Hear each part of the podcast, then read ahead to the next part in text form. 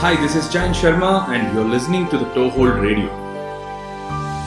In this episode of the podcast on the Toehold uh, Radio, uh, let's try and understand this process I went through of making the very popular polar bear in the Arctic image, which is uh, um, an image which also won an award last year in the DJ MPC contest. It was the runner up um, on the contest.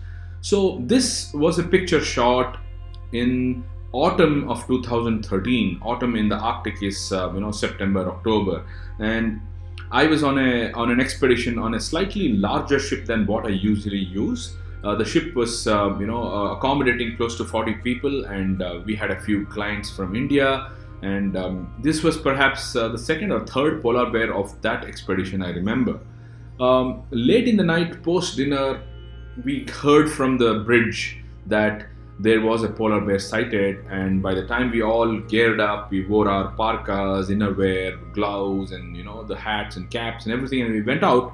We saw the polar bear at a distance and it was probably at least a kilometer away. Now it took a while for the ship to slowly head towards the bear. The bear which was then sitting now got up and we started worrying whether he would walk away or she would walk away but the bear started directly walking into the uh, ship or towards the ship.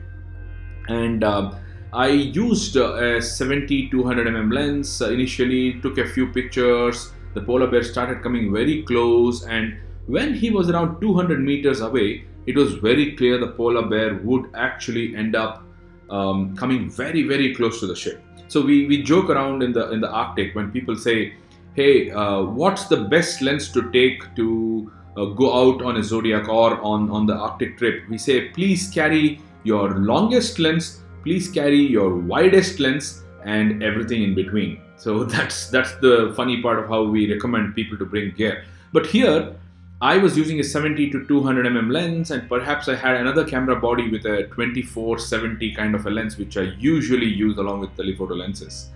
When I realized this bear was going to be coming very close, uh, experience has taught me that bears can come and touch the ship, they can climb um, or they can stand on their hind legs and try to uh, uh, find some food. So I realized it was perhaps an opportunity to make some wide angle images. So I quickly started climbing down the stairs from the upper deck to uh, the first floor, then to the lower deck, and where I was, a couple of floors down, I rushed into my cabin uh, and pulled out the Canon 815 fisheye lens. Now, this is an amazing lens. It's a circular fisheye lens, which means at 8 mm focal length, it can produce a complete circle of an image with the corners being completely black, uh, where there's no light passing there. Uh, also, at the same time, it can create a fisheye effect at 15 millimeters. It's an 8 mm to 15 mm zoom lens where it's fisheye all throughout so I picked up that lens and started climbing up. Please note that I was wearing a lot of clothing to be out in the deck, so it was not easy to climb up and down stairs so fast. So I, I tried my best to reach the deck again. By this time, the bear was around 30 40 feet away from, um, you know, about 10 15 meters away from uh, the ship, and I started mounting my uh, fisheye lens on the Canon 5D Mark III camera that I had then and um, I started uh, picturing this image uh, with a fisheye lens because you know it was so close now, um, and I could use the habitat of this polar bear along with the fisheye lens. And if you understand how a fisheye lens works, when you tilt the camera a little towards the ground, it creates this curvature on the top. And when you tilt the camera a little towards the sky, it creates an opposite curve on the bottom of the image. And uh, I'm glad there were about 35 40 people. I think some of them made fundamental basic mistakes of using telephoto lenses all the time. Um, and some of them who did make the right choice uh, of using a wide angle lens had some very nice images. I know a few of my clients also have stunning images from here.